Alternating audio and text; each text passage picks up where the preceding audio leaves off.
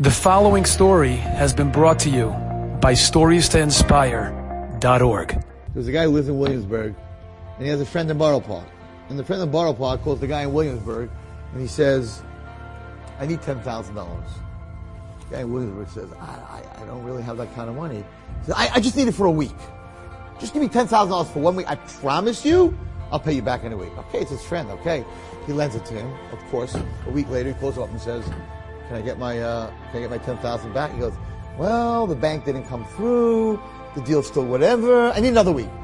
Anyway, girls, I've been through this. Okay, lending people money, and it's a month, and it's another month, and the bank, and this, and soon, and that, and it's a year, and it's two years, and he still didn't get his money back. Finally, after two years, the guy from Borough Park who borrowed the money called the guy from Williamsburg and tells him, listen, I got $5,000. If you come to my house right now, Right now, I'll give you the $5,000, but on one condition.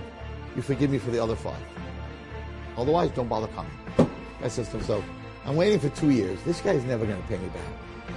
Right? One bird in the hand is better than two birds in the bush. I'm coming.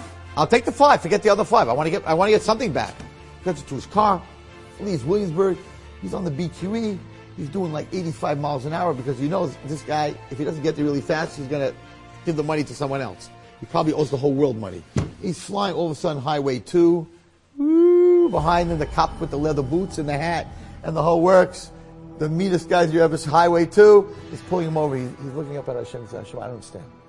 I did the biggest mitzvah. One of the biggest mitzvahs is lending another Jew money. I did the biggest mitzvah. I lent another Jew money. The only reason I'm speeding is because this guy's ripping me off. But I agreed to be mochel the $5,000, right? To get these 5,000. So now you're going to give me a ticket? a speeding ticket at 85 miles an hour. The guy's going to take away my license. That's how you pay me back for doing a mitzvah. And then the cop's standing by the window. So he finished talking to Hashem.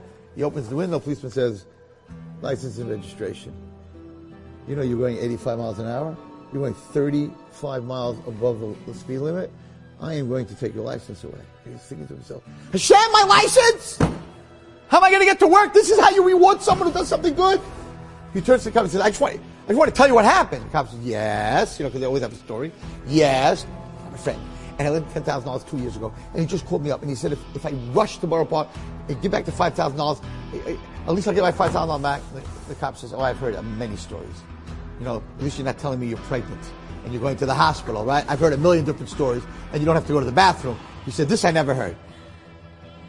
The guy says, here's the deal, policeman. You come with me.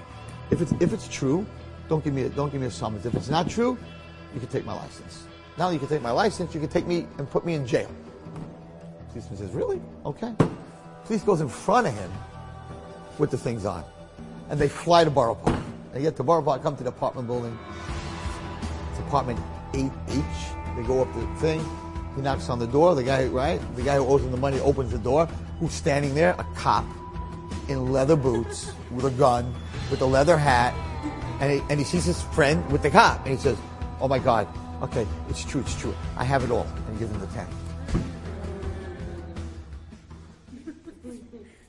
So was it bad that he got pulled over for a ticket, or was it good?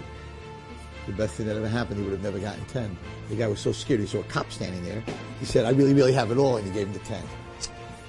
It's just a story, right? But you understand, like, I understand you, Hashem. How did you do this to me? I'm getting a ticket. I did the biggest mitzvah. And Hashem's like, the only way you're going to get back this 10 is if you show up there with a highway cop that looks like that.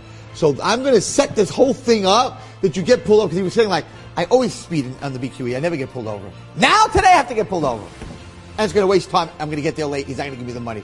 Meanwhile, because of the whole thing, he got all his money. When you know that, when you when you take it internally and you know that no matter what I'm going through, it's for my good, it's, it's, it's simcha. It's clarity. It's Sameach B'chelko. It's, it's a different life.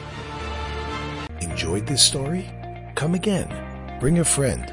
Stories to inspire.org.